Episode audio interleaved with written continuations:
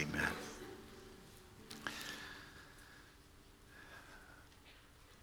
Back in 2001, when the terrorists flew hijacked planes into the Twin Towers of Manhattan,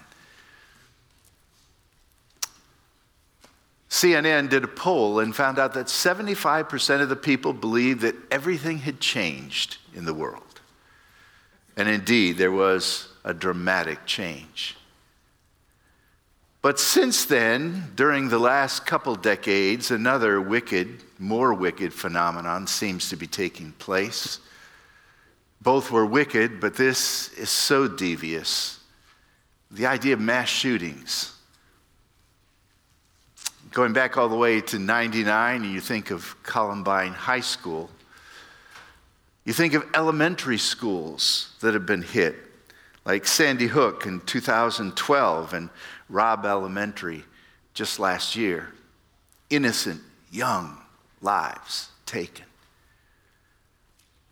It's happening, happening in shopping malls and strip clubs and places of education. Places like Virginia Tech back in 2007, and now places like Michigan State University right near us. It's a terrible thing when it happens in our nation. It's a terrifying thing when it happens next door.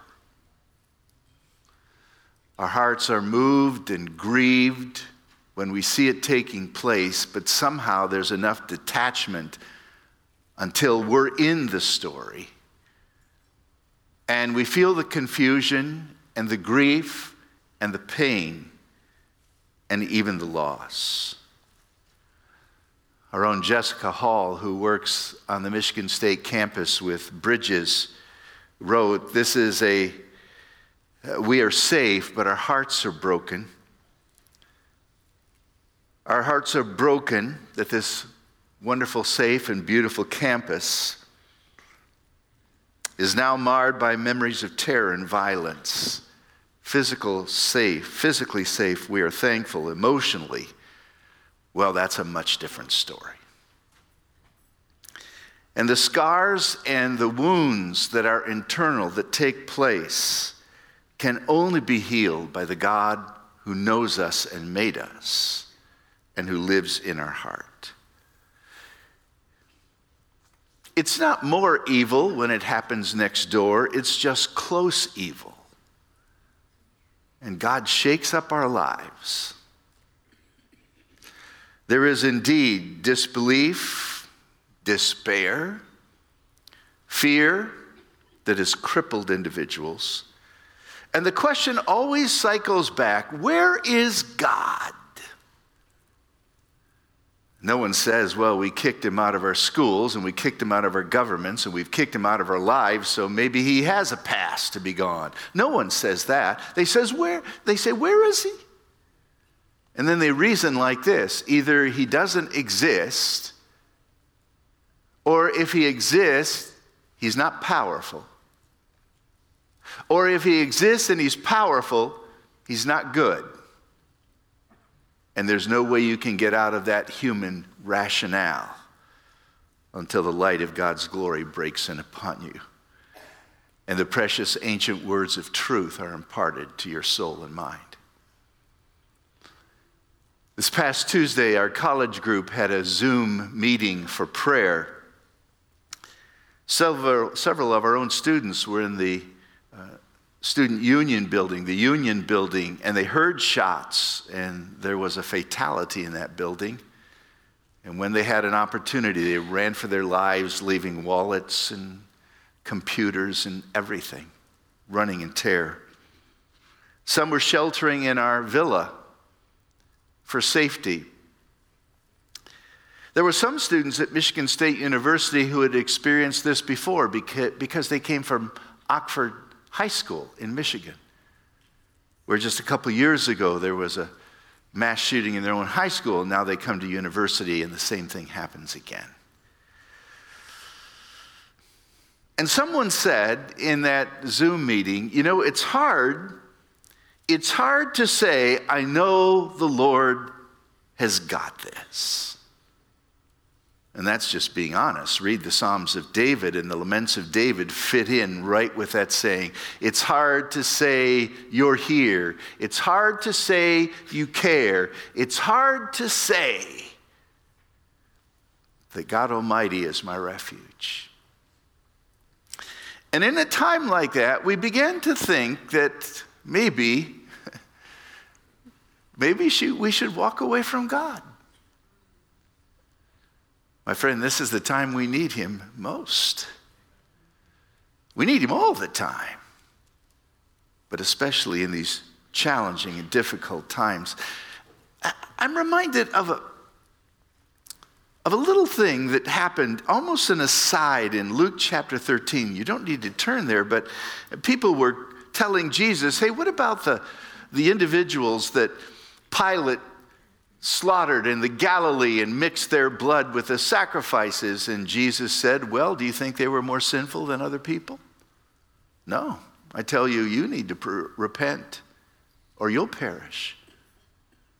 And then Jesus brought up the illustration himself. What about the 18 people that were killed when the Tower of Siloam fell? That happened when Jesus was living to innocent people. And Jesus said, you think they were more wicked than the others because they died? No. Everyone is a sinner, and everyone needs to turn to God for salvation. And so I think what we need to do at times like this is to draw near through the scriptures to the presence of God and hear God speak to us. You can do it in the Psalms, but I'm choosing to do it today from the book of Romans, jumping ahead in our study to a very familiar verse, Romans chapter 8 in verse 28. And we know that God causes everything to work together for good to those who love him and to those who are the called according to his purpose for them. Is that true? I'd be afraid to answer to. Let me ask again, give you a second chance. Is that true? Have you ever doubted it? Yeah. Should be as many yeses the second time as there was the first. And this is a time when we wonder, how can this be for good? Now, now, the Lord is not saying what happened is good. It's evil, it's wicked, it's wrong. It was never part of his plan, never. But God can use the wickedness of man to praise him, and the greatest example is the cross of Jesus Christ. This verse is still true. And it's true because it's couched, couched between two amazing truths. Open up your Bibles to Romans chapter 8. And let me share with you some really encouraging news. And the basis for this verse being true. Pastor Doug read from a portion of Romans chapter 8. It's very interesting. It tells us that even creation is groaning to be liberated from the bondage it's, it's in. Sin affected everything the people living on the world, the animals, and the world itself.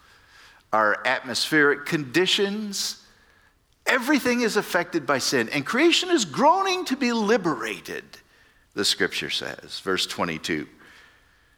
All creation has been groaning as in the pains of childbirth right up to the present time. Verse 23 And we believers also groan, even though we have the Holy Spirit within us as that down payment, we groan for the future glory we want to experience. We groan as we long for our bodies to be released from sin and suffering. We groan as we eagerly wait for God to give us our full rights as His adopted children including the new bodies he has promised. There's a whole lot of go, groaning going on in our world and among believers. But that's not all. For we're told in verse 26 that the Holy Spirit also And the Holy Spirit helps us in our weakness. Verse 26 For, for example, we don't know what God wants us to pray for, but the Holy Spirit prays for us with groanings that cannot be expressed in words. And the Father who knows all hearts knows what the Spirit is saying, for the Spirit pleads for us. Pleads for us believers in harmony with God's own will. The first thing I want to encourage you with, every believer, every child of God, in whatever circumstance you're in, is this God's Spirit is praying for you. Of course, when this happened on the Michigan State campus, there were prayer groups that started everywhere, and that's fantastic, and people were turning to the Lord. But it's, it's amazing to think that it's not just good and godly people praying for us, it's God praying for us. Do you think about that every day? Notice that the Holy Spirit, He helps us in our weakness. Verse 26. Paul said, When I acknowledge I am weak, then I am strong. And if I'm going to hold on to my own strength, I lose my connection with God's strength. I truly become weak. Our human limitations are evidenced in our confusion in prayer, our lack of understanding on how to pray. But weakness in prayer is really strength. I came across these words from Ole Hallesby, a Norwegian Lutheran theologian who died back in 1961, but he wrote a classic book on prayer. He said this As far as I can see, prayer has been ordained only for the helpless. Prayer and helplessness are inseparable, and only the one who is helpless can truly pray. Your helplessness is your best prayer. It calls from your heart to the heart of God with greatest effect, greater than all your other petitions. Helplessness is the real secret of the power of prayer. You should therefore rather try to thank God for the feeling of helplessness, helplessness which He's given you instead of trying to overcome it. Prayer, therefore, simply consists in telling God day by day in what ways we feel helpless. That's a good guide. Every day, in every way, pray to God and tell Him how you feel helpless. Lord, I don't know how to pray. I've got you covered. The Spirit in you is praying for you with words that cannot be expressed. That's the second thing. Holy Spirit prays with inexpressible groans. A sigh is a feeling of maybe confusion or maybe loss, but a groan has deeper pain in it. Human words cannot articulate the divine words of the Holy Spirit. Such groans cannot be imprisoned in human language. It's the divine groan from, from the Holy Spirit to the ear of the Heavenly Father. And the Father understands the groans. Notice the Holy Spirit prays according to the will of God. That's what the scripture says. With these groans that cannot be understood, the Father knows because he knows all the hearts. He knows what the Spirit is saying. He can decipher the language, the inaudible groans, as the Spirit pleads for us. Underscore that. The Holy Spirit is praying for you and even pleading for you according to the will of God, in harmony with the purpose of God. By the way, the will of God in verse 27 is, same as, is the same as the purpose of God in verse 28. The reason why all things work together for good, or God causes all things to work for good, is because the Holy Spirit is pleading from our heart to God's throne for us that these things will work out as He has planned. So we know that God causes. He doesn't cause the evil. God is not the author of sin, but He does allow it. And bad things happen to good people. And why should we think that we ought to be isolated from the wickedness around us when so many people, very godly and very righteous, are the ones being martyred for their faith and suffering for the gospel? I'm not saying I long for it. I'm not saying I want it. I'm just saying it's wrong to me for me to think that I should never experience it. God is at work. Did you see that in Romans 8:28? Some translations have and God works all things. He causes all things. Or all things work together for good for those who love God because God's in charge of your life.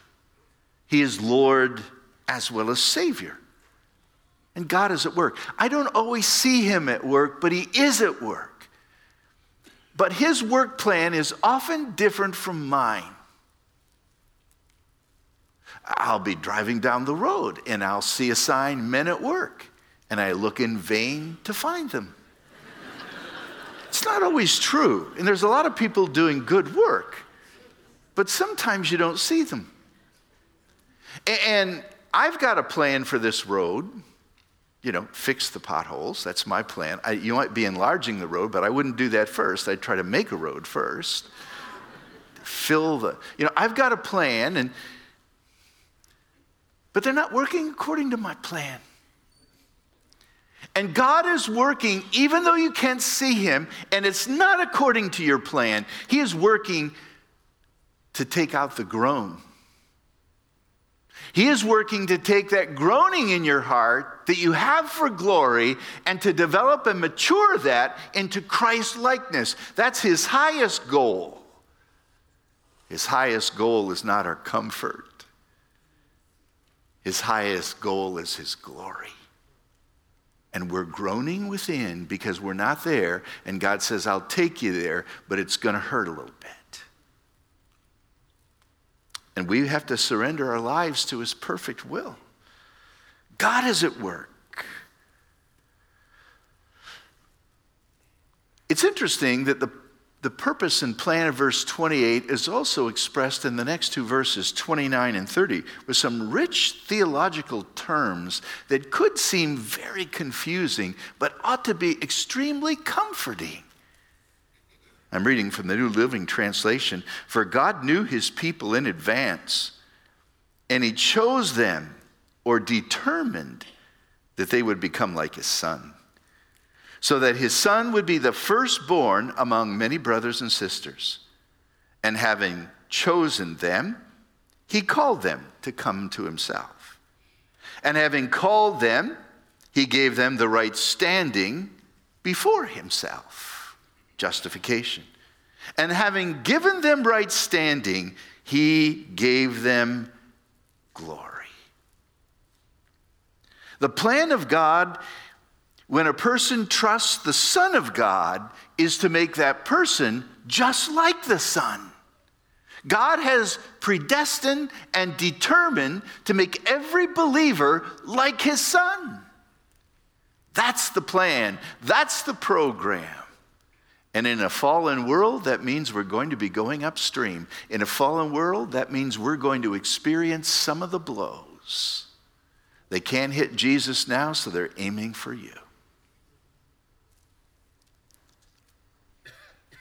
But never forget that Romans 8:28 is cradled between the prayer of the Holy Spirit who is in us and the prayer of the Son of God who is over us.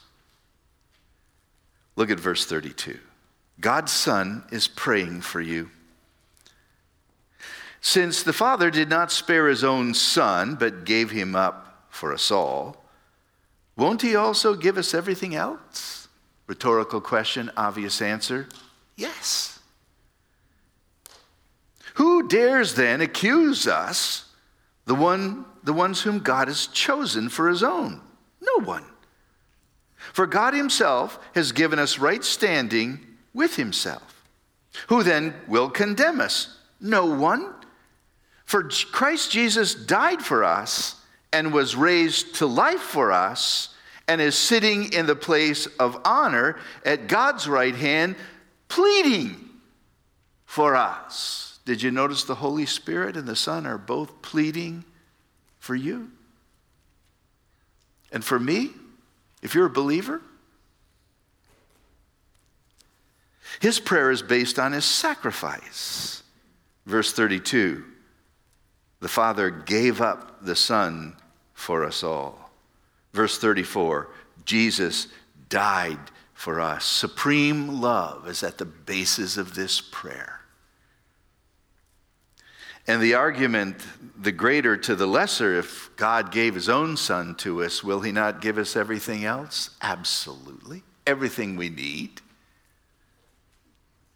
I love Wesley's hymn, Five Bleeding Wounds He Bears, received on Calvary. They pour effectual prayers. They strongly plead for me. Forgive him, oh, forgive, they cry. Forgive him, oh, forgive, they cry. Nor let that ransomed sinner die. And the prayers of Jesus are always answered.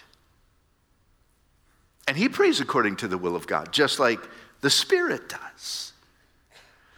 But notice this his prayer is based on his exaltation. Verse 34 it's Christ who died for us, but that's not the end. He was raised for us.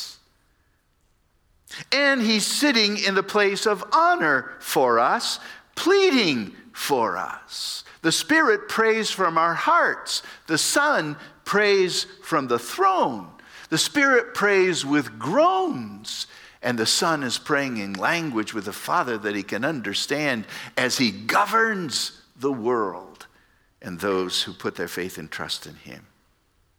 We mentioned several times, saw several times in the book of Hebrews, how this great high priest has been raised and seated at the right hand of the throne of God. It says in Philippians chapter 2, therefore God has highly exalted Jesus in giving him a name that is above every name, that at the name of Jesus every knee will bow, every tongue confess. He is Lord. He's at the place of supreme authority after he was raised from the dead. And one final thing about his prayer his prayer is constant intercession. Hebrews 7, he is able to save those to the uttermost who come to God by him, since he ever lives to make intercession for them. Just constantly praying for you. Constantly praying for you. We need to understand that in this idea of salvation, while we seek to receive God's grace with an empty hand, nothing in my hand I bring, simply to the cross I cling, it's not us holding on to God, it's God holding on to us. John chapter 10. We are in the palm of his hand, and he will never let us go. We're graven, our names are written on his hand, and he cannot let us go.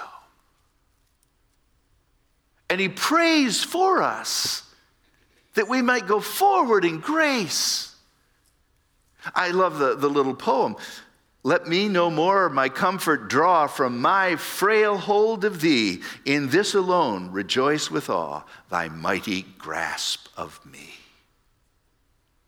In times of danger and confusion and despair, let us flee to the one who holds us and will never let us go, who shelters us and who's praying for us. Ironically, this chapter says we're still going to have some troubles. Our troubles are not gone. Verse 23 Inward, inwardly, we're still growing, groaning because we're not there yet. Verse 35 there are hardships, persecutions. We are destitute, in danger, threatened to death, is what the students experienced this past week. All of those things are still there. You have to remember in Matthew chapter 14, right after the feeding of the 5,000 plus, Jesus sent his disciples onto the sea, sent them, knowing they were going to be in a horrific storm that almost would capsize them and that they would fear for their lives. He knew that. He sent them on the sea.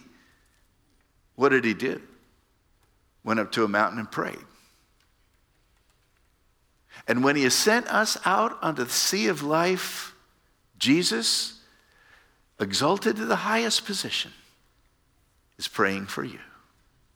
And then in that trouble, he'll come to you, as it were, walking on the thing that troubles you, the waves of the sea, to let you know that he is God.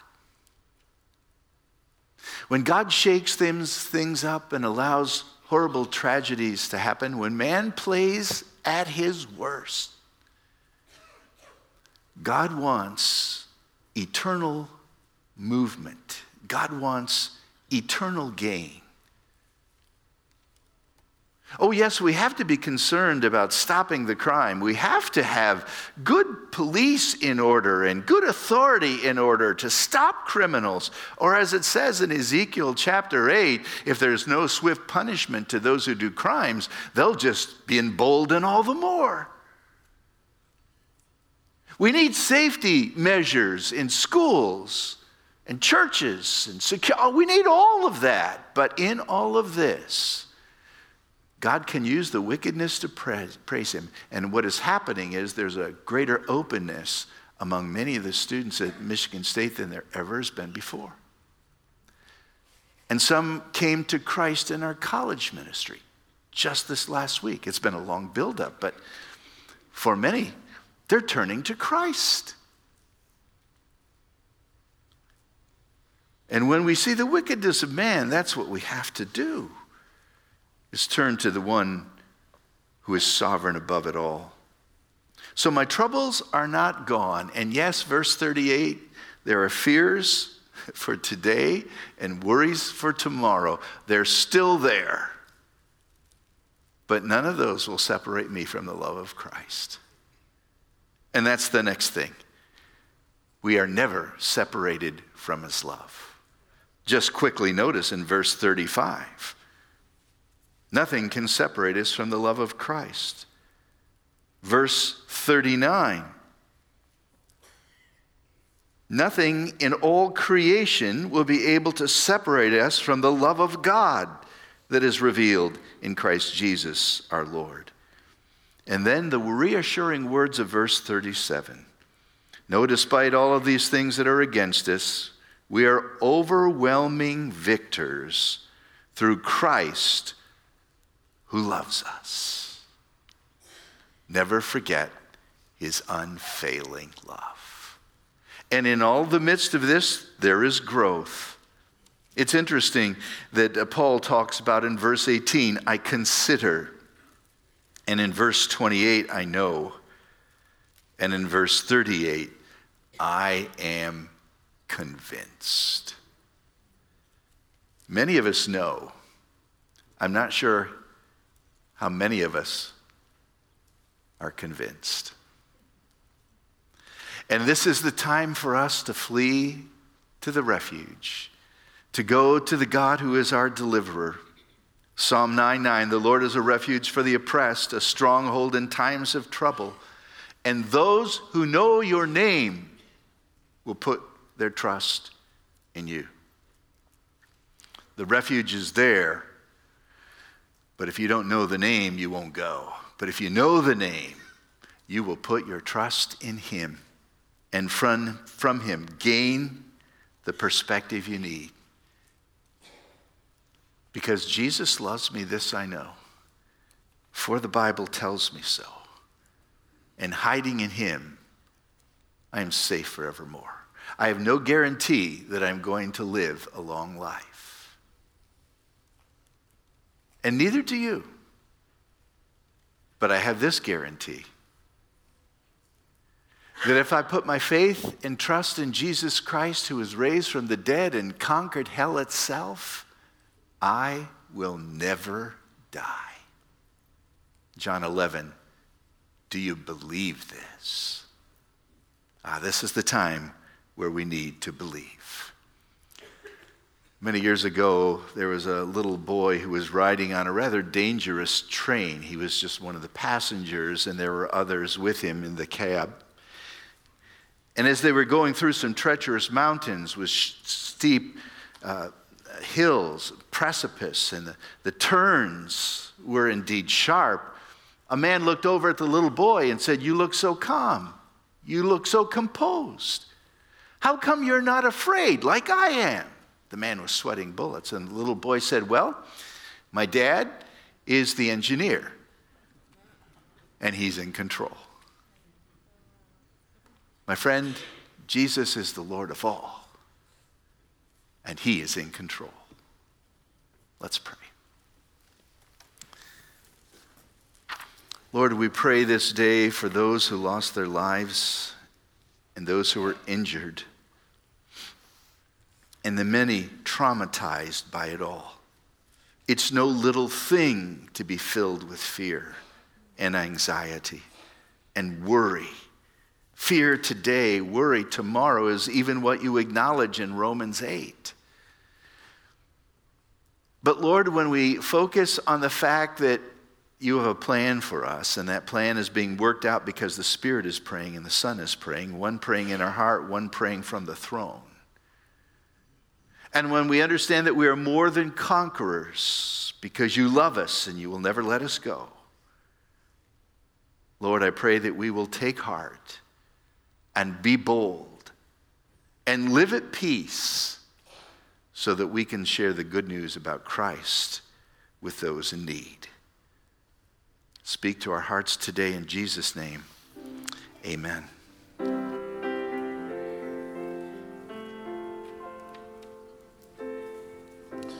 Let's stand together.